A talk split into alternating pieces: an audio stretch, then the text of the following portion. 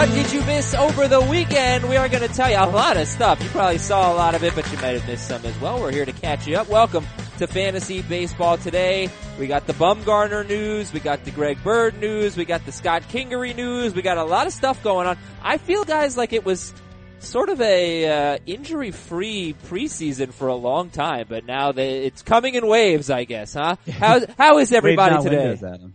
What, what's that? Waves, not Windows. Waves, Yes. not windows. It was just a dumb inside Scott Heads jokes. So Come on, about that. Scott, Not a never good way to start all start. Not a good way to start the podcast. And what was the question you asked us? Uh, well, I asked you two questions, which was bad hosting on my part. It was about the injuries, but it was also how are you? How was your weekend? Whatever the hell. I Oh, said. that's Yeah. that's just a bad question to start a podcast. Always. Agreed. Rock chalk. Uh, My weekend was wonderful. Ah, yes. Congratulations. Great game yesterday. Great game. Um, Kansas with the win over Duke in overtime, and that means we are going to have our final contestant in the For the People League, but because we will decide, you know, pick from the leaders in the contest. Anyway, I'm going to stop talking now. What's the most important thing that happened over the weekend that people might not know about, but we are on top of because we cover fantasy baseball? Scott White. Dominic Leone is the Cub as the Cardinals closer because Luke Gregerson looked like he was making progress from that oblique injury that sidelined him early, and then whoops hamstring injury. So he will begin the season on the 15 day DL, or sorry, the 10 day DL. Uh, maybe it'll sideline for 15 days. I don't know, but I think the something to keep in mind here is that I wasn't confident Luke Gregerson was the Cardinals' best closing option anyway. He was certainly the most experienced.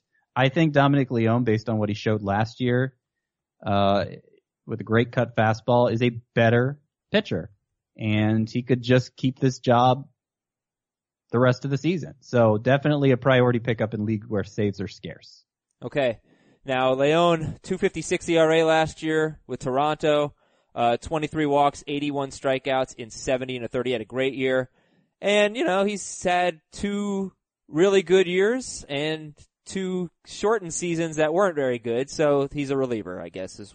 The bad we ones were say. in between. Yes. And I, and I think he made progress with one, that specific pitch last year that allowed him to turn the corner. That's, Okay. that's my optimism for him. And he's had a great spring. Would you say that Gregerson is still worth drafting and putting on your DL? Yeah. If yeah, I have mean, a if you have a DL free spot DL spot, yeah, why not? I mean, they they could go back to him. It's it's it's one of those things like I can't like it seems like a coin flip what they do to me after this uh DL stint's over. Okay, so with that said, um, it's tough right now because guys aren't officially on the DL yet. So if you have a league, you can't Mhm. put players on the DL. It's kind of tough. As a commissioner, I will say to people, my my league members, I will say, if you know, have someone that we know is going to start the season on the DL, like an Adam Wainwright or something, I will happily put him on the DL for you. So you could be that kind of commissioner, that Adam Aizer type of commissioner, and be nice and do that. Of course, I No have- chance Scott White is I- doing that. no, he You should- no, no, chance. I've been doing that You in shouldn't- certain leagues. You shouldn't draft Adam Wainwright though. You should draft that. It was the first guy who came to my head. Okay, Heath, the most important thing that happened over the weekend that people might not know about, but we are on top of because we cover fantasy baseball. The Milwaukee Brewers made headlines over the offseason signing bad old pitcher after bad old pitcher. Okay, that wasn't how they made headlines. But anyway, I was really worried those guys were going to end up in the rotation. Thankfully, it does not look like they are. Brandon Woodruff, Brent Suter both make the Brewers rotation.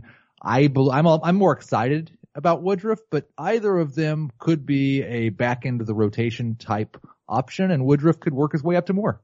Okay, Brandon Woodruff, very nice. Milwaukee rotation and Suter as well.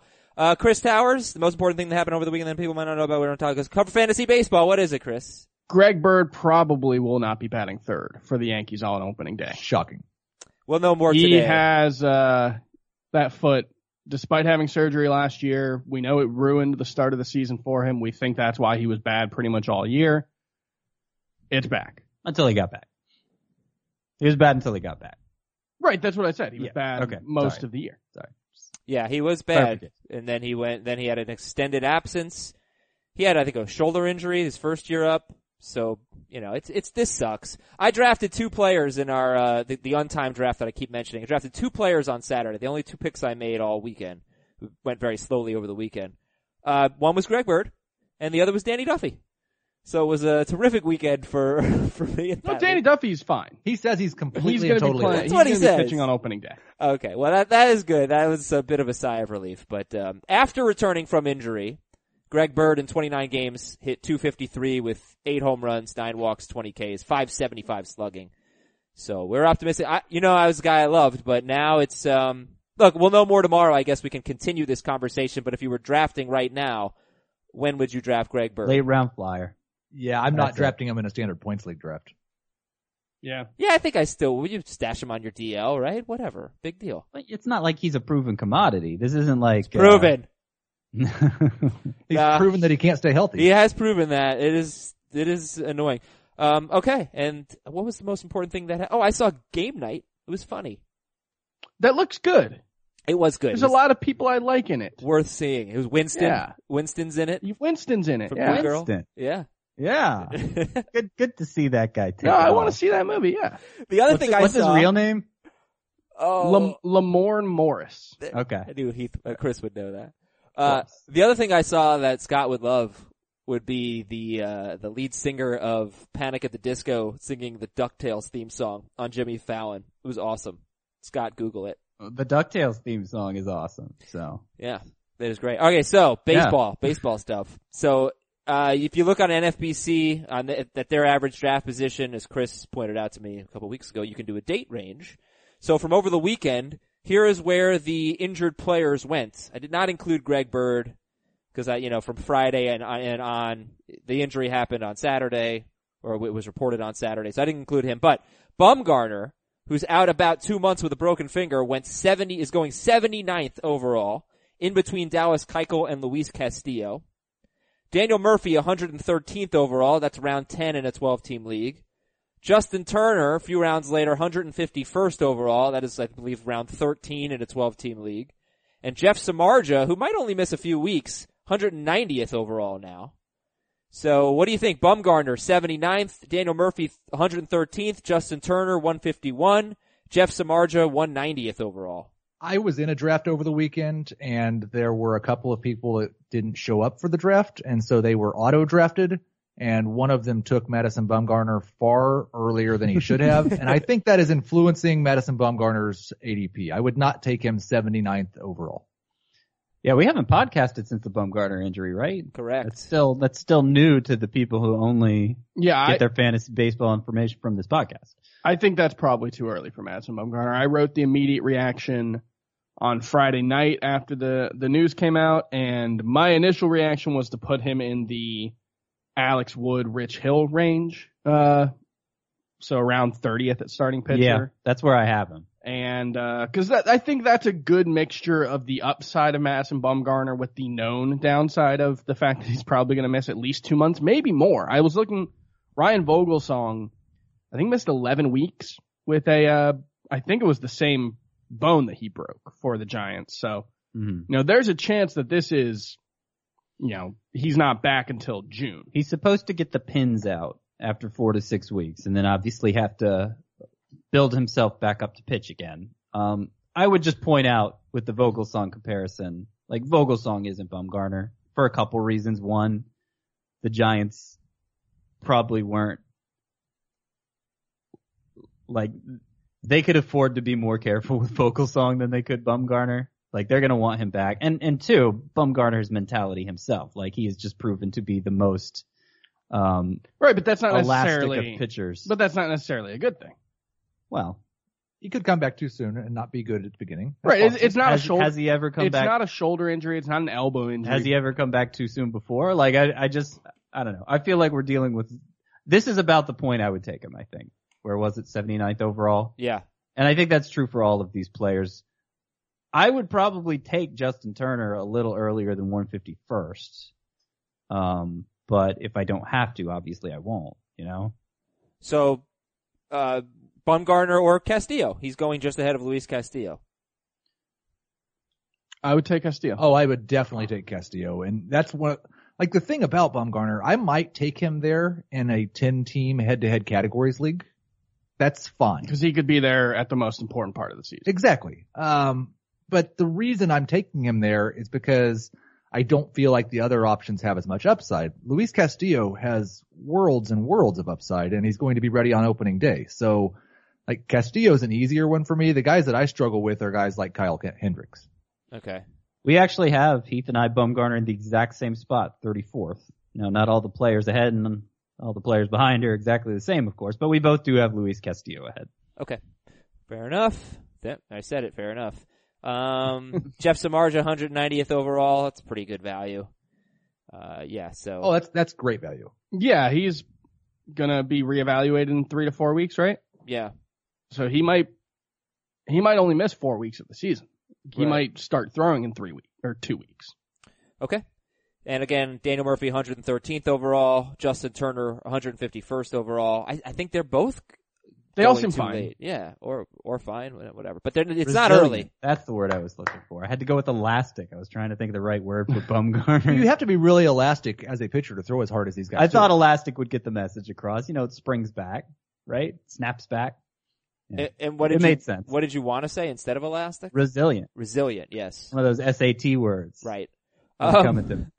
Okay, well, listen, baseball a few days away. I am ready for daily fantasy baseball. DraftKings fantasy baseball. Cannot wait to get this season started. Now, if you listen to the Sportsline DFS podcast, you'll know that we play NBA DFS every day on DraftKings, and now we're ready to get baseball going on DraftKings. Use the promo code FBT to get a free entry into a big contest that I'm going to tell you about. Promo code is FBT on DraftKings. And DraftKings is great, man. You get a salary cap, every player has a value, and your job is to make the best lineup while staying within your budget. I like DraftKings because, you know, every player is available to you and you get to test your skills against other fantasy baseball players and see, see what you're made of. And you can win some money. So listen, if you love baseball, if you love fantasy, if you love winning huge cash, which we all do, you're gonna love DraftKings. Go to DraftKings.com or download the app. Use our code FBT. Play for free with your first deposit in the daily $10,000 contest. That's a great deal. The code is FBT to play for free. It's only at DraftKings.com or the app DraftKings.com. The minimum is a $5 deposit and restrictions apply. See DraftKings.com for details. Code's FBT. Alright, another piece of news here feels uh feels like the season has started. You know, we're not really doing draft prep quite as much. We're talking news, injuries, and assignments and all that stuff. Email of the day is from Ross, fantasy baseball at cbsi.com. By the way, today we're going to do ADP review, risers and fallers from over the weekend. Uh, with Tyler Glasnow being named to the Pirates bullpen, what are the chances he gets RP eligibility and becomes the best sparp this year? P.S. Is it 10 appearances in the bullpen to be RP eligible? It is ten appearances, right, Scott? It is 10 appearances, yes. I would hope that he does not stay in the bullpen long enough to get RP eligible, but if he does, I yeah, I guess there's a chance that he becomes a sparp. Um, the problem is, given the way a starter who they presumably still want to have available as a starter at some point will likely be used in the bullpen, it's going to take him a while to get ten appearances. I think it might take to the end of May Yeah, to get 10 appearances. And at that point, then you're looking at several other guys that we're pretty excited about as possible sparps that could be in the rotation at the Yeah. same time. Um, so I, yeah, I'm not, I'm not quite as excited as about the possibility. I would prefer that he just not become a sparp and become a starting pitcher again soon. It, well, is Tyler Glasnow still worth drafting? We were touting him as a really good late round pick. He didn't make the rotation out of spring training. Doesn't mean he won't get I in mean, there. If he, you have he would spots- probably be among my top 15 stashes. Like it, it would be hard to justify, I think, in a head-to-head league because the rosters are so small and, and, you know, the, the waiver wire options are so attractive. But you get into a league where close to 300 players are rostered. Yeah, I mean, first of all, I think he could be really effective out of the bullpen. He could become this Josh Hader type reliever. Um, and then obviously there's a chance down the line that that's what a lot, that's, that's what gets it to click finally for him. He moves into the rotation and he's dominant. All right. And I'm still very encouraged by the spring training he had. I know the ERA is not pretty, but like half of the runs came in one appearance. He had 25 strikeouts, five walks, and 74 batters faced. If he has average control, I think he's a star. It- something, and I know we get off on these tangents, but this was really interesting to me about Glasnow, something I read over the weekend. He's always had a lot of natural cut on his 98 miles per hour, 98 mile per hour fastball. and he had been trying to eliminate that cut for the sake of throwing strikes better. Uh, you get 98 miles per hour moving side to side like this one is capable of. That's going to be unhittable. That's pretty good. That's pretty like because. Ray Searage just I, I didn't quite finish the point, but Ray Searage just talked him into not getting rid of the cut anymore. Okay. Stop trying to to uh, eliminate that. All right, guys, we got a lot of news to get to before we talk about ADP. Hoping to have some fun segments later in the show. If not, we'll save them for tomorrow. I have a Jonah Keri interview lined up for Wednesday's show. So look forward to that. Jonah talked to David Ortiz on his podcast last week. So download the Jonah Keri podcast. It is outstanding.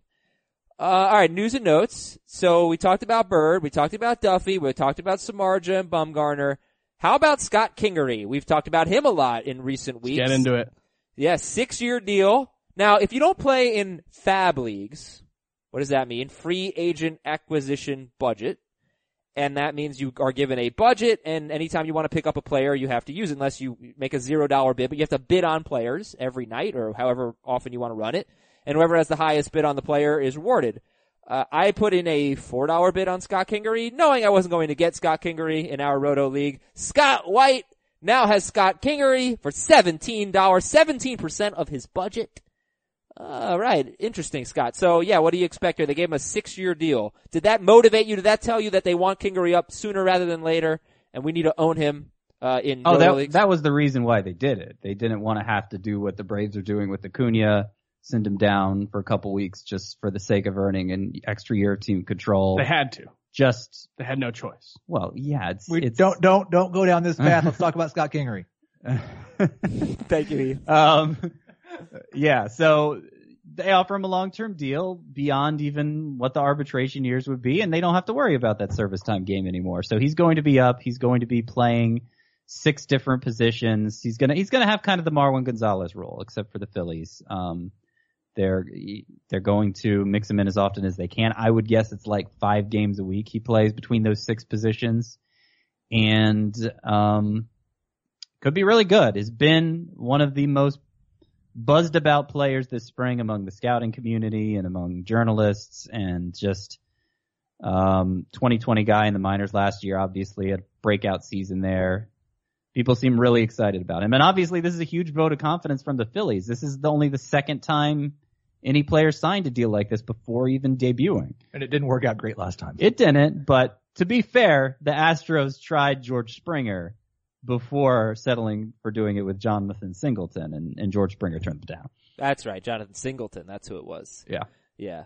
I think Heath and I are both less excited about Kingery than Scott is. Um, so we got a question yesterday on Twitter asking whether we'd rather have Scott Kingery or Yoan Moncada. I would hope all of us uh, believe it's Yoan Moncada because that is the correct answer. I hedged. I have him right. I, I- ended up moving Scott Kingery right behind Moncada. So I I respect your opinion. I I think it's crazy. Like Yoan Moncada, la- I think we've overstated the extent to which Yoan Moncada struggled in the majors last year. Like he was a major league average player as a hitter. Like the batting average was bad for fantasy, but he had an average OPS for a major league hitter in the Mhm. majors. Scott Kingery is entering his fourth professional season. He's had one half season stretch with an OPS over 800 at Double A Reading, which is one of the more favorable offensive environments in the minors. I, my thing with Kingery is, and it's probably a little bit of a uh, personal flaw in just how much I like Cesar Hernandez, Maikel Franco, uh, and their other options. They already had an outfield rotation with too many guys in the outfield. I think he probably will play four or five days a week early on. You don't a- think he's going to be good enough I to don't- stick with that? I don't know that he's going to be good enough. I know in a roto league he might steal enough bases to where he gives you fantasy value regardless. Yeah. He, He could be does not- Bradley Zimmer. that, doesn't that- I mean, that's the thing. Like he's he looks like a base stealer, which everybody needs. He's going to be quadruple eligible sooner than later. Well, I, I with one of those positions being shortstop. I don't know if it's sooner rather than later. I think it will depend on who is struggling the most. He could end up playing third base three times a week and second base once a week.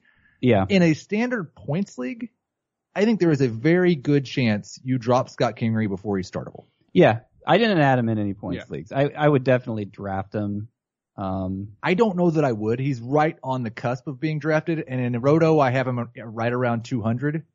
Um, And I know that sounded weird. Like my point was having already, like I feel like my head to head options, you know, are too good for me to drop Kingery, The but I suspect if high. I was, if, if we were drafting over again today, that wouldn't be the case. Um, and we'll your- see tonight. your points. We'll see tonight when we do the podcast When you, league. when you say head to head, it means points. But yeah, Yeah. Scott picked up. Scott picked him up in a league. Oh, and you picked up Dominic Leone. You have already used twenty-seven Fab dollars, Scott. Wow, uh, aggressive. Uh, zero dollar bids and it's daily. It waivers process is daily rather than weekly. So I don't, yeah, I, I don't see a lot of reason to Like- stash money when there's guys you want. you move Kingery ahead of Cesar Hernandez. Yes. Well ahead. Yeah, I think he's going. I think he's going to hit more home runs. I think he's going to steal more bases. Where are you guys drafting Bradley Zimmer? I'm the high guy on him. so. Comparable uh, prospect pedigree. Actually, technically, last time they were he was ranked, he was a higher ranked prospect than Scott Kingery is currently. Uh, similar playing time concerns or beliefs. Mhm. Like he's not going to play every single day. Here's the thing. I think it depends Here's on how the he thing. hits. If he hits, I think he will. Scott Kingery looks like a very exciting player with a lot of rare skills in today's economy who people are very excited about. To get that player with that upside, with those specialized skills, I feel like this is probably where you're going to have to draft him. And it's fine if you don't want him. You rank him lower and just expect not to get him. That's fine. I want to take a shot on Scott Kingery. So that's why I'm ranking him how I do. Maybe it'll won't work out, but I don't think I lose much if it doesn't work out. I'm going to defend Bradley Zimmer just a little bit for a second because he was more of a 40 steal guy in the minor leagues, whereas Kingery's a what 25, 20, 30 he steal stole, guy. I think 34 last year. Did he steal 34 last year? Before that, he'd never stolen. quite Last that year was much. the breakout, and it was mostly a double A. All right, we got to Triple move on, he guys. had like a 780 OPS. We got to move on. Adam Wainwright's on the DL with a hamstring injury. Captain Jack Flaherty will begin the season in the St. Louis rotation. I'm excited about Jack Flaherty. Apparently, you took him earlier than I thought in the. I took him right after league. Scott Kingery. If we're gonna if we're gonna overreact to weekend No, I, news, it's not even close because we don't know that Flaherty's long for the rotation. We don't know that Scott Kingery is going to play more than three or four times a day, a week. But but how bad was Flaherty last year? I mean, I, it was very it was he very was, he wasn't great. He had a bad ERA, Very brief, uh, very but brief. he's a he's a good prospect who scouts have said has added velocity uh, over the last couple of years, I- including this season in spring Mhm. training. You took him ahead His of Steven slider Matz. last year. You took him ahead of Steven Matz. I think you took him ahead of Oh, Matt definitely Harvey. did that. Uh, Is Harvey still Yeah. on the board? Those guys haven't been great in the spring either. yeah, but they have jobs. Who- Took him ahead of Sean McCarthy? Manaea. They've had, they've had very good springs. Matz has had like three good starts. Um, I, think, I think it was four. But Jack Flaherty off. has had the, the other thing is his slider, based on what he did last year, even with the bad overall results, I think he had a 29% swing strike rate rate with his slider. Um, that I think there's a lot of upside there. And he There's is, definitely a lot of upside for Flaherty. He he introduced a two seamer to his arsenal this spring, and his strikeouts just took off. he made 25 starts last year in the minor leagues and had a 2.180 ERA and struck out a batter per inning. So there's there's plenty of reason for it, optimism. it may be a short term stay, but And Adam like, Wainwright he's just be replacing Adam Wainwright. You know, Yeah, And if yeah. not Adam Wainwright, there's Michael Wacha who can't stay healthy, and they've been flirting with moving him to the bullpen for a few years. And there's um, oh, who's the other bum in their rotation? They got another bum in their rotation. I can't think of him right now. Uh, how are we not thinking about that? Wait, Oh, Miles, Miles Miles Mikolas, Mikolas, yeah. potential Mikolas. bum, I should say. He could be good, but he could be bad. They they're not Unproven so in invested the- in him that they can't move Right. him to the rotation. Right, exactly. Okay, here we go. Arizona sent Yasmany Tomas to the minors. Chris Sale got hit by a comebacker, expects to be ready for opening day. Brian Johnson is going to start the season in the Red Sox rotation as Drew Pomeranz, Eduardo Rodriguez are both on the DL and Stephen Wright is suspended. Does anybody have interest in Brian Johnson? Not outside of AL only. Okay. Jake Arrieta will make his first start on April 8th. Miguel Sano will not be suspended. That is actually enormous news. Should have probably put that earlier in the show. I apologize, but can he, can you justify Miguel Sano, uh, a top 100 pick on Sano now? Just barely. I Miguel Sano has been in my breakouts column. He's been in my bust column. Now I've removed him from the bust column, so I've got made another, Planted your flag. another turn on Miguel Sano. No matter what, I can share a link in June saying I was right about Miguel Sano. He's He's took been him out of your bust column, man. not just um, the suspension news either. I was worried he showed up to spring training not in very good shape and he's really had a hard time being healthy, but he has just crushed the baseball in spring training. And not striking out much. That's the bigger thing for me. Yeah, all right. Sano is a riser and will not be facing a suspension. Lewis Brinson will be on Miami's opening day roster, could lead off. To Dinelson Lamet is out until May with elbow Ah. inflammation. Yeah. Uh, Paul Goldschmidt got hit by a pitch in the helmet. Thankfully, he is fine. Robbie Ray had no walks and 12 strikeouts against minor league players, but that's Robbie Ray. Yuli Gurriel may not need a DL stint. He is suspended for the first five games of the season, but that's good news. He's recovering quickly. He hurt his hand. Chris hates him. He does, yes. Um, David Dahl was sent to AAA. Well, when when would you guess David Dahl is up? I would guess David Dahl is up within the first two months, and I'll even say within the first six weeks. Ryan McMahon or David Al- Dahl. first? Also, they're they're both among those top 15 players I would be stashing with Tyler Glasnow. Uh, I would stash. Uh, I I w- I mean, there's more there's more chances for Dahl to break in as an outfielder than well, you know what? Ryan McMahon can play anywhere but shortstop on the infield. But I'll I'll still say Dahl. So Something. McMahon's got sent to AAA too. not yet. Oh, okay. He is he is still uh, not been sent to AAA yet. My thing with David Dahl is just how many players have to fail for him to get a chance. Is it just one? Because if it's just one, then I, I agree. Well, it depends if McMahon or Dahl's up first, one or two. Yeah, because if it, well, because if it's just like Carlos Gomez getting hurt or Carlos Gomez not hitting again, Carlos Gonzalez. God, you Carlos love Gonzalez, yeah. Carlos Sorry. Gomez. Uh, Carlos Amazing. Gomez on the brain. or like if, but if Carlos Gonzalez fails and Uh-huh. Randall Tapia slides in at right field, Oh, I mean, Tapia can't be ahead of Dahl in the pecking order, especially the way He's- Dahl's closed out spring training. He's been awesome. he's in the majors though. Tapia hasn't been sit down yet either, right? Yeah, but he's not like I'm just I'm reading a uh, Rockies blog talking about how they are considering giving Parra more time to recover from his injury, mhm. and Tapia could be an option to fill his role. okay. I mean, maybe my That's just my they have a perception lot of guys. my perception of Tapia is he has a career as a fourth outfielder. I don't I don't think he is the upside. But he was a That's top 100 That's the prospect, Tapia right? of his upside. All right, let's go. Let's I go. think Moving that's on. the Tapia of his upside. Yeah. Moving on. Baltimore outfielder Austin Hays was sent to Double A. Boston signed Christian Vazquez to a three-year, thirteen point five five million dollar deal. But with Austin Hays, Scott, he's also going to be a guy you're stashing. He's also among the 15s to stash. Yes. All right. Um, Jason Vargas for the Mets expected to start the year on the DL, but he might only miss one start. And then as far as Greg Bird's injury goes, More on Greg Bird, please. Uh, that's, that's what we really need. Is can we just do a little more on Greg Bird? could this get Andujar up?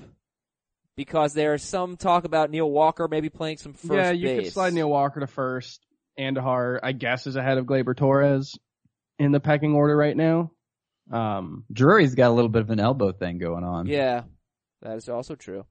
Hmm. Uh, is, is is Andujar worth drafting? Do you think in like a in a deep league? I don't think so. Just because I, you look at the minor league numbers and like he doesn't have standout power ability that he's shown in games. He doesn't steal a lot of bases, and so it's he's one of those guys who like you look at him and he's a good prospect, but it's hard to see where exactly he becomes a standout fantasy player to the point where it's worth stashing if he doesn't have a job.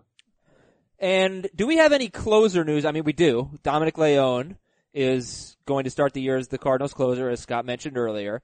Brad Yep. Brock is going to split save chances with Darren O'Day and Mychal Givens, according to the Baltimore Sun. And this is what Mike Scioscia said about the ninth inning. We have a number of guys we think are going to be able to pitch in the ninth inning if we have a lead, but let's wait and see how the game plays out. So my first question is Dominic Leone now ahead of Brad Brach and anyone in the Angels bullpen? Yes, for me, yes. Um, I hesitate because, and one you missed was the White Sox. The White Sox are saying they're going to go with a split closer too between between Nate Jones and Joakim Soria. And we've not named anyone in Arizona still, right? Right. Um, my feeling is it's not going to be a split role for long. Eventually, a never manager's is. going to get a comfort level with one of these guys and keep going back to them. And my prediction is it's going to be Brach for the Orioles. I'm actually kind of thinking it's going to be Nate Jones for the White Sox, but I say that with less confidence.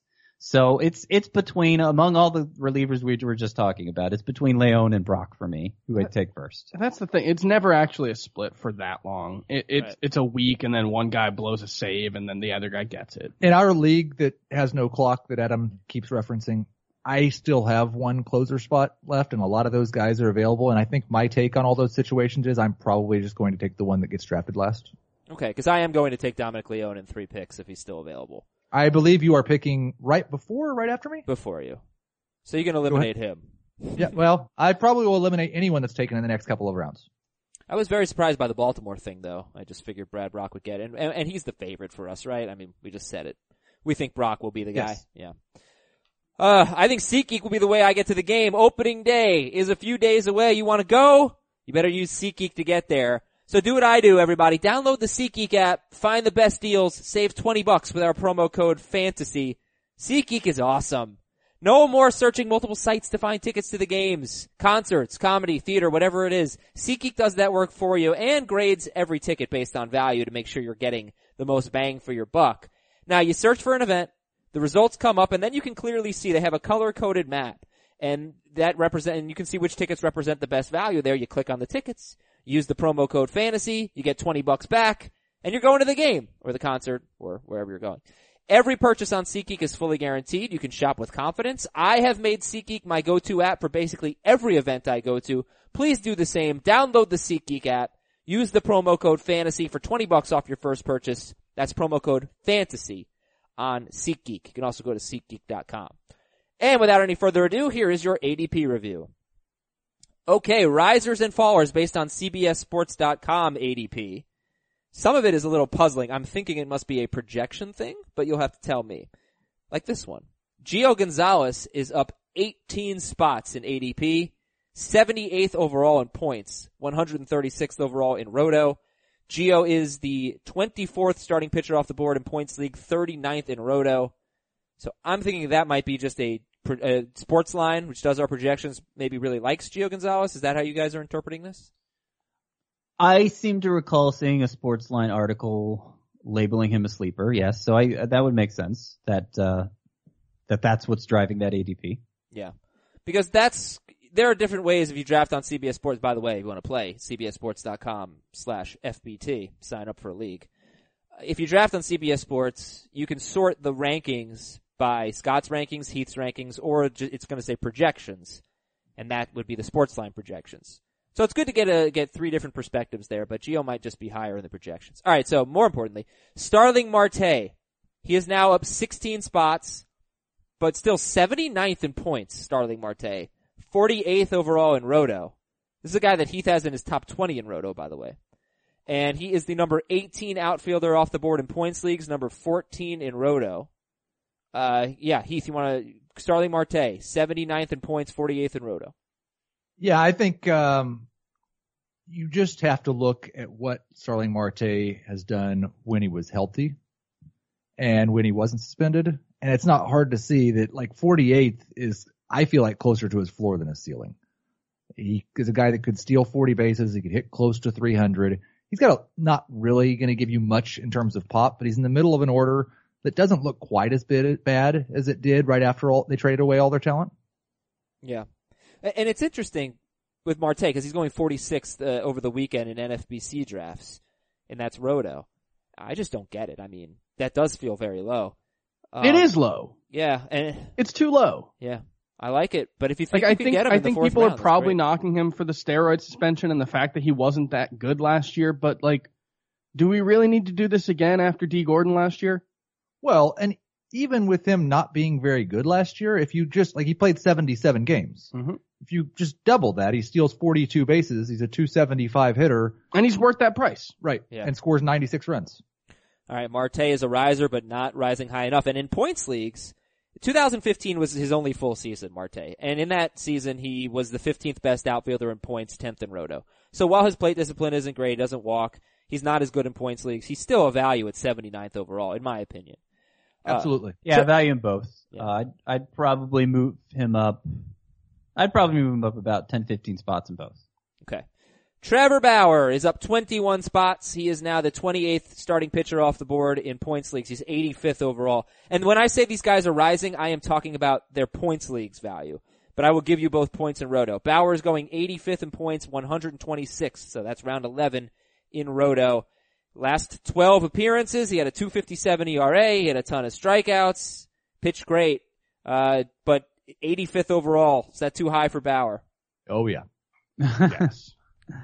Yeah, I mean it's higher than I have him. Um, but I've started to come around and see why some people are so excited about Bauer. Uh, he's just he's been striking out everybody inside the spring. The strikeout rate was through the roof last year too. He gave up a lot of hits along with it, so the whip was high. But he was he was clearly a different pitcher after. Uh, he worked on, I think, the start of developing a slider this offseason. Well, worked on both a changeup and a slider. I think he's sticking with the chain, the slider. And, you know, we'll see if that, that can make him into the guy that he's always seemed like he could be and the guy that he looked like in the second half last season. I just don't know that I see a really a, much of a difference between him and Mike Clevinger. And Oh, there's I a know. Yeah. huge no, I mean in their ADP. Clevinger. Clevinger was better than Bauer last year, so I'm I'm with you on that point. I think Um, it's a question of whether you think Trevor Bauer can take another step, and I think a lot of people do. Trevor Bauer is a really he, he's had a lot of hype in his career. He hasn't lived up to it for the most part, but the second half last season, he was good in the pro, postseason too, right? Yep. I, I think that's probably It's just projecting forward. I don't necessarily buy it, especially not at that price.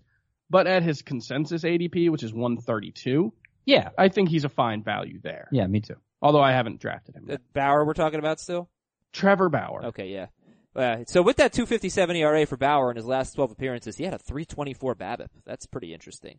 It's not like he was getting lucky or anything. Um, okay, Didi Gregorius is up 10 spots. He is now 90th overall in points. He is 105th overall in Roto. That seems pretty reasonable where we've seen Didi go, but in points leagues in on our site, uh, he is going ahead of Elvis Andrus. And I'll also point Ew. out that over the weekend, Didi Gregorius on NFBC, 124th. So there is a bit of a, a range there. But I know, Scott, you hate that. You still think, even though Andrus is a speed guy, he's still better than Didi in points, you think? Yeah. I mean, he's was by far last year. I mean, he was better than you know Corey Seager in, in points last year. But you know, obviously, there's does he hit 20 homers again? I don't know. Yeah, I, I, don't know if he does. I think in this environment, uh, he may like he started elevating the ball more last year, and and those two combined led to him showing power like we've never seen before. I don't, you know, if the baseball's exactly the same as last year and he continues with that approach, I don't see why he And- couldn't. I'm putting him more around 15, 16. I, I do want to point out uh, the baseball does appear to be exactly the same. Uh, the rate of home runs per contact, that's not the right way to say that, but the home run rate has continued to increase this spring.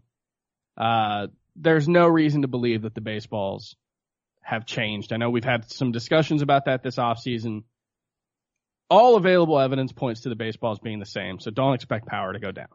Yeah, and I I thought they would change. Um, I'm off that now. I I didn't. I drafted as if they wouldn't. I, originally, I thought they would, but since we hadn't heard anything about it, and I figured Yeah. we would, I just figured, all right, I guess they didn't change it. I They don't I'm care. To be surprised. clear, they're never going to announce it. Well, I They're thought never the, going I to thought the say- players. admitted they were yeah, different they're in the never first going to place. say we're going to change No. the baseballs because they never said the baseballs. I thought changed. the everything they players- said has always been. I thought the players were going to say something. I thought that the, the that we would get something. We haven't. I haven't heard a peep about it. So I guess I, I drafted Well, based someone's on going to last develop year. a blister and they'll bla- blame it on that at some point. They should. All right, Matt Carpenter is up. Matt Carpenter's up 16 spots in points leagues, but still 113th overall. Are you guys willing to take him earlier than that in points leagues, Matt Carpenter? Oh, Carpenter? definitely. That points league is that points league um, ADP is outrageous for a guy who walks 90 times a year, 80 times a year. Um, and then you know you add the fact he should be rising because he's healthy again. There's the hope of him playing multiple yeah, could be positions triple again. eligible pretty soon. There's that um, approach change he's talked about, which you could view as positively or negatively. But I would I would prefer to see in a points league, especially the 2013 version of Carpenter, which it sounds like he's trying to get back to. Um, and he's had been hitting well since he returned to the lineup. So yeah, all all reasons to be more enthusiastic about Carpenter than two weeks ago. Now, if you have Carpenter in a categories league, not his best format, he is the 15th first baseman off the board, 136th overall. What do you think about that? I think that's fine. Okay. I, I think he has a ton of upside there still. Like Yeah. there's still top 40 player potential. Yeah, and if he's second base eligible, then he Yeah. needs to go way ahead of 136. Okay, Rick Porcello is up 14 spots. Cole Hamels is up 35 spots. They're both being taken in the top 130 picks and points, around 190th overall. And Patrick Corbin and Julio Teheran are also rising. Teheran's up 42 spots. I didn't really understand why, but uh, Porcello ha- about him Por- last oh. week. So Oh, interesting. Porcello, Hamels, Corbin, and Teheran, they're all risers right now. And they're all available, you know, after round 10. Like, uh, Porcello and Hamels are like round 10 in points. That's really early. Yeah, pitcher prices in non-expert head-to-head points leagues seem to be outrageous. Yeah. Uh, 42 of the top 128 players, I guess, because that's where Cole Hamels is going, are starting pitchers in head-to-head points leagues. I think that's too much, but that's, that's the way it's going. So I think you could pivot away in a standard points league and load up on hitters. Um, if that's the price you have to pay for Cole Hamels and Julio Teheran and Rick Porcello, then I'd rather just And- take flyers later in the drafts. And I think part of it is, uh, I mean, we don't know how many of how many auto picks are happening to influence this ADP. I would assume a, a lot. And starting pitchers tend to outscore hitters in our standard head-to-head format. Now it's done. It's it's kind of like a quarterback thing in, in fantasy football where it's done all the way down. So it it's not really an advantage over the position players. It's it's just you're you're kind of having to interpret each position on its own. But that's probably influencing all those starting pitchers being higher. And since they're projections based, all the more reliable innings pitchers being higher. Heath, let me ask you. Porcello, Hamels, Corbin, Teheran. Are you higher on them? Are they risers for you? Forget about where you're drafting them, but just in general, should they be risers? I think Hamels should be a riser simply because he's given us some reason to have a little bit of faith moving forward. Teheran, the same thing. Like Teheran, I wasn't really all that interested in drafting just as recently as a month ago. And now he's snuck up into the end of the draft range for me. I don't really like Rick Porcello. I was probably higher on than most a month ago, which is weird because I hated Rick Porcello a year and a half ago, but I, he hasn't done anything that's made me change where he's at. Okay. Uh, Adam Eaton is still going about 150th overall, but he is a riser, and that is just criminally low in points leagues. He's the 35th outfielder off the board in points, 36th in Roto. And I kept saying Adam Eaton has top 20 upside, and honestly, it's not even a bold call now that I look back at where he finished in 2015 and 16. He was 17th in points in, in 2015, and Adam Eaton was 14th in points in 2016. In Roto, he was 18th in 2015, 27th in 2016. Uh, so yeah, it's not even a bold call to say his top 20 upside. He's done it each of his last two healthy seasons. And now he's on a better team batting leadoff. Yeah, there's not that much difference between him and Christian Yelich in terms of skill set. Like maybe a few more home runs for Christian Yelich, but it, it's I think there's more upside for Yelich based on what they've shown so far in their careers, though. They have been very similar. Yes. Yeah. And they go so, so far apart. Uh, okay. Ad, uh, how about fallers? How about ADP fallers here? Now I just want to point this out. Zack Greinke is falling four spots. Not a big drop, but he is now the 13th starting pitcher off the board in points, 11th in roto. And he's going to pitch first turn through the rotation. So is this uh is this an overreaction? Is does that actually make Greinke a good value? Oh, absolutely. This Yeah. is a situation where if Greinke, because I still have Greinke as a top 10 starting pitcher in points. And this is a situation now where I can just wait until some of these guys that I don't like as much go, whether this is a league where pitchers go really early in the second and third round or where they fall a little bit in the third and the fourth. I know I don't have to take Greinke quite as early. Yeah. Gerrit Cole is down six spots. He's now um SP Why? 18. I don't doesn't know. make any sense. Like at I am getting more and more excited about Gerrit Cole and people are dropping him. It's not a huge drop. It's it's not six spots in pitcher ADP. It's just six overall spots. So oh yeah, that's not much. Yeah. It, it could just be a case of others leapfrogging them. But I'm I'm with Heath that there's been no reason to be. But what we've seen from Cole He's this had a spring, really good spring, right? I mean, he hasn't had like Lance McCullers level spring, but yeah, he's he's been the strikeouts are more than one per inning, and he's he's looked pretty good. uh, spoiler alert: Lance McCullers is being drafted 124th overall in the in NFBC drafts over the weekend. Wow, I couldn't believe that. That felt very late to me. After Shohei Ohtani. Okay, but more CBS followers. Carlos Santana is down six spots. Again, not big, but in a points league, 122nd overall. This guy usually finishes about eighth in points at first base. And 164th overall in Roto. I know that, that Carlos Santana is not great in Roto, but still, that's really good. Yeah.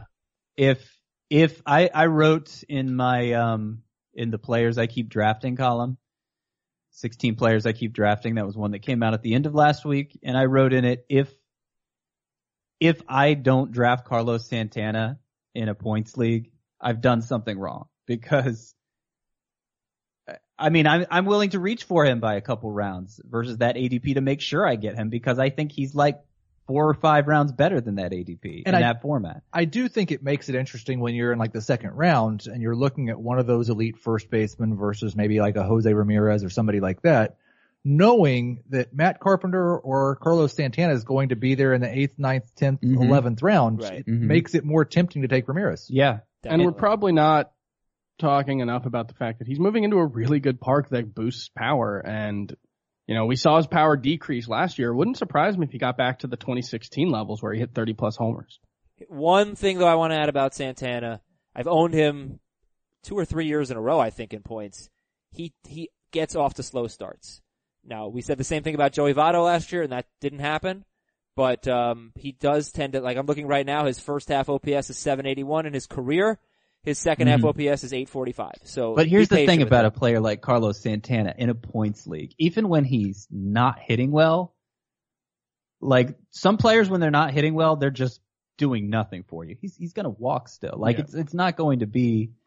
You, there's never a point where I've owned Carlos Santana in that format and thought I I, I gotta bench this guy. He's Oh. killing me. So also, the we- average temperature in Philadelphia is 10 degrees warmer than in Cleveland, so he Oh. may warm up a little earlier this Oh, year. okay. Uh, we, we- Scott, we kind of, I don't know if you remember, we kind of yelled at each other over that very Was it- topic last How could year. anyone Was it forget? the two of us fighting? I thought it was Heath. But it- it Uh, was you? I think it was me and Heath It versus you. you. And I, oh, when you guys team up on me, that's when I get feisty. yeah, well, at the, at that time, I believe Carlos Santana was the number 15 first baseman in points leagues. Yeah. And we were saying like, that's just not good enough. And you were disagreeing. So I, I, I wouldn't quite say I'm never thinking about benching him, but, uh, I, mean, won't, I won't rehash this. Fifteenth, like No, no, no, no. That's no. not good, Scott. All right. Um, hey, listen, everybody. I Hard. last night I had a great night of television yesterday. I watched the game. Uh, I watched Billions, the season premiere, which was awesome. And then before I went to bed, doing some fantasy baseball research, watched a little CBS Sports HQ. Got my March Madness highlights and some reaction from our reporters who were on the scene. Uh, I saw some golf talk with Kyle Porter, who by the way is hosting our First Cut podcast along with Chip Patterson. I saw, uh, what else? Oh, NBA highlights, a great Blazers game last night. Uh, lots, a lot of good stuff yesterday on CBS Sports HQ. All in about 20 minutes, I basically got the lay of the land of the sports world. It's sports, it's news, it's highlights, and it's terrific. And I watch it on my Roku. You can watch it on your connected device or on CBSSportsHQ.com. Download the CBS Sports app on your connected device and start watching HQ. It's just terrific. If you, if you miss the sports coverage that you used to get when you were growing up, CBS Sports HQ is for you. All right, guys, let's do uh, NFBC ADP quickly. And I, I completely neglected our emailers on our last show, so I do want to sort of speed it up a little bit. But just to tell you what happened over the weekend in the NFBC drafts, Trea Turner and Nolan Arenado, they're basically tied for third. Turner slightly ahead. So it's Trout, Altuve, Turner, Arenado, and then Clayton Kershaw is fifth, which is interesting. Gary Sanchez is 19th. We usually don't see him go that early in our drafts. I don't know that we're willing to take him 19th, but that's, that happened. Um, Alex Bregman, 33rd, guys, just ahead of Josh Donaldson. So people are very high on him. I, I don't feel like you guys are willing to pull the trigger on Bregman at 33rd overall. No, I'm not. Uh, but I, there are definitely people who are. I think the word we're looking for is helium. Isn't that the word we're using this year for guys whose value is The, getting the a little weird bit thing inflated? is he was a t- he was talked about a lot more early in draft season. He was a really hot topic, and then it just kind of died away the last Yeah, couple of weeks. He hasn't been a, a headline grabber this spring, Yeah. but you know, I, I don't know why you'd sour on him based on spring, but yeah, that that's earlier than I'd go for him too. Starling Marte, 46th overall. We already talked about him. He's going after Yelich and Benintendi. criminal. Um, Edwin Encarnacion, 59th overall. I thought that was kind of late. End Criminal. of the fifth Way round. late. Yeah. Uh, but, but would you take him after or before these two guys, Anthony Rendon and Tommy Pham, or Edwin Encarnacion? I would definitely take Rendon the first of them. Tommy Pham, I think we need to get into a little bit because there was kind of an alarming story about him this weekend. Um, and you know, kind of got to get into the backstory a little bit here, but he's Ooh. had vision problems throughout his career. It's why he took so long to break through. Uh, finally got diagnosed with, um, I think I'm like a misshapen cornea. I'm, I can't remember the official name for it, but got special contact lens for him. You know, it, it seemed to make a big difference. Um, but now he's he's struggled this spring. He's been working on his mechanics, but he kind of offered up, well, maybe it's not my mechanics, maybe it's my eyesight, and it doesn't sound like the Cardinals are sure either way. It doesn't sound like Tommy Pham himself is sure either way. But if he's if he's if his eyesight is questionable enough that he's bringing it up, like Yeah. it, it just seems like this could really spiral out of control. Yeah. I'm dropping Tommy Pham in my rankings as Scott talks. And the longer he talks about this, the more I. He's not sure. That's the thing. He's not sure if it's vision. I'm reading the article now. Quote, it's frustrating where I am right now. There's a whole lot of problems going on. He's working on mechanical issues as well. He plans on, uh, getting in front of the high speed camera to look at his swing mechanics. hmm Quote, last year I had a bad spring, but I had vision related issues. We'll see. So I get like, le- he's 19 strikeouts in 17 games. This is a guy who we're relying on for batting average. His power numbers from last year were probably a little bit inflated thanks to a really high home run to fly ball ratio. He's a huge ground ball rate guy. Um, But a lot of hard contact and he runs too. Like that's the thing about Pham for me is like he's one of like fifth round range in a roto league. You just can't find that skill set at at those levels. But he looks risky draft. He does look risky. I just to to to swing it back the other way. He played in a minor league game this weekend and homered twice in seven at bats. Uh, he got back in the major league lineup. I think it was Sunday and had two hits. So like, it also may be nothing. Is the thing like it, it sounds like a lot a, a lot of just grabbing at explanations because people are sticking microphones in your face. And he point Pham himself pointed out amid worrying about his mechanics and his eyesight. You know, last spring was the worst I ever had, and yeah, the numbers were even worse than this year's, and and look what it led to. So. I, I don't know. It's it's enough I would say to for in a points league I would now slot him behind Encarnacion for sure. I'd probably still take Pham ahead of Encarnacion and Roto. Tommy Pham or Justin Upton?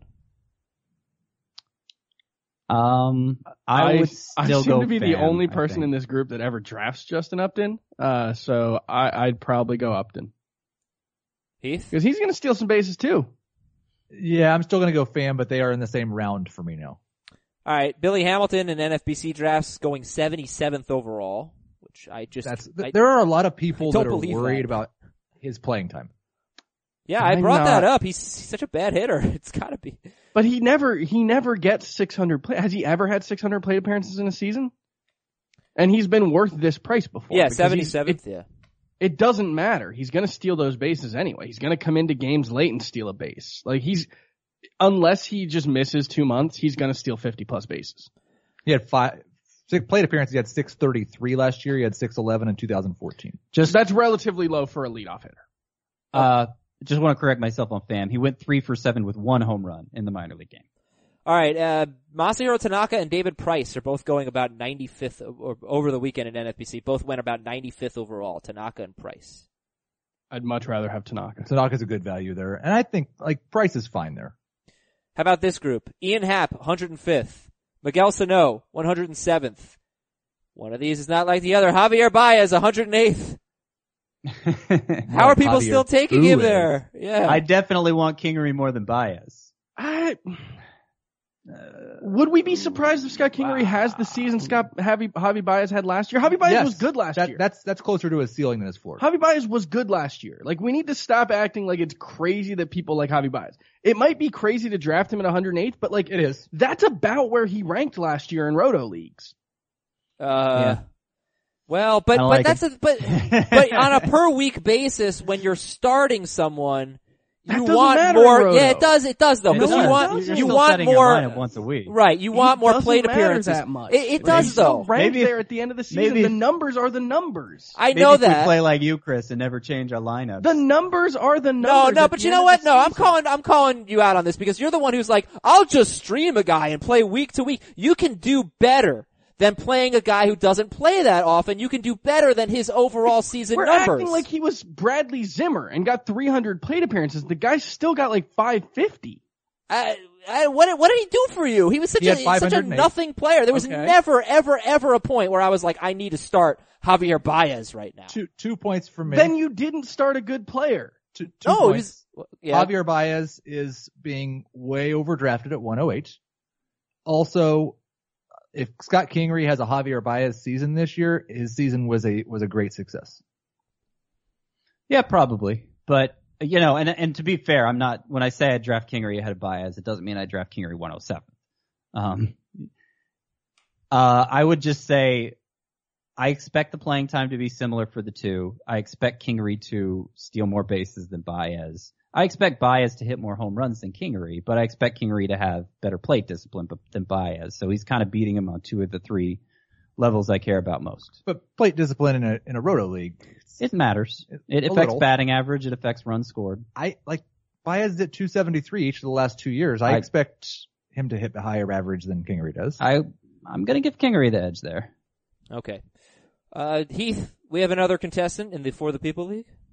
We had multiple contestants. I am proud to report that we have not lost all of our female listeners. We do still have multiple uh, female listeners and, and multiple great submissions, but I had to choose one and we're going with Tori Johnson. Tori is short for Victoria. She gave us four different haikus and three of them were actually good.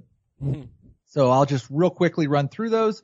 Seven syllables, or could it be eight? Who cares? 50 steals are great. Delino DeShields Jr.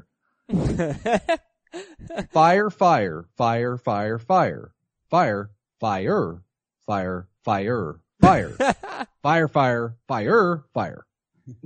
I lo- I'm lost, but that is funny. I like that. Free agents galore, seven mound visits no more, fear the humidor. Ooh, Outstanding yes. work by Tori Johnson. You will be getting, and I have had people asking me, like, when is the, the draft's Wednesday night. I'm going to try to send invites out tonight and set draft order so you can prep.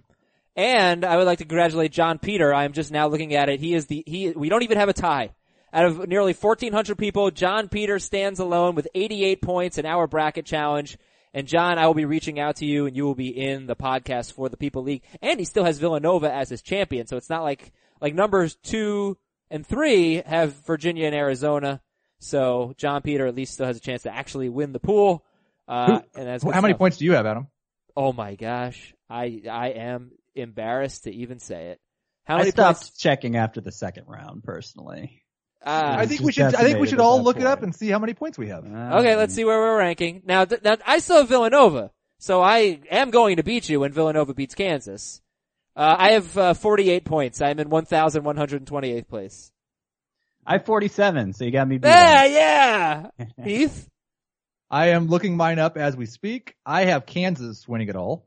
So you still have a chance. you're in, I have you're in fi- 516th place with 59 59 points. points, 516th place. Really just dominating. Chris Towers with Virginia, the first one seed to lose to a 16. Way to go. Good go! pick.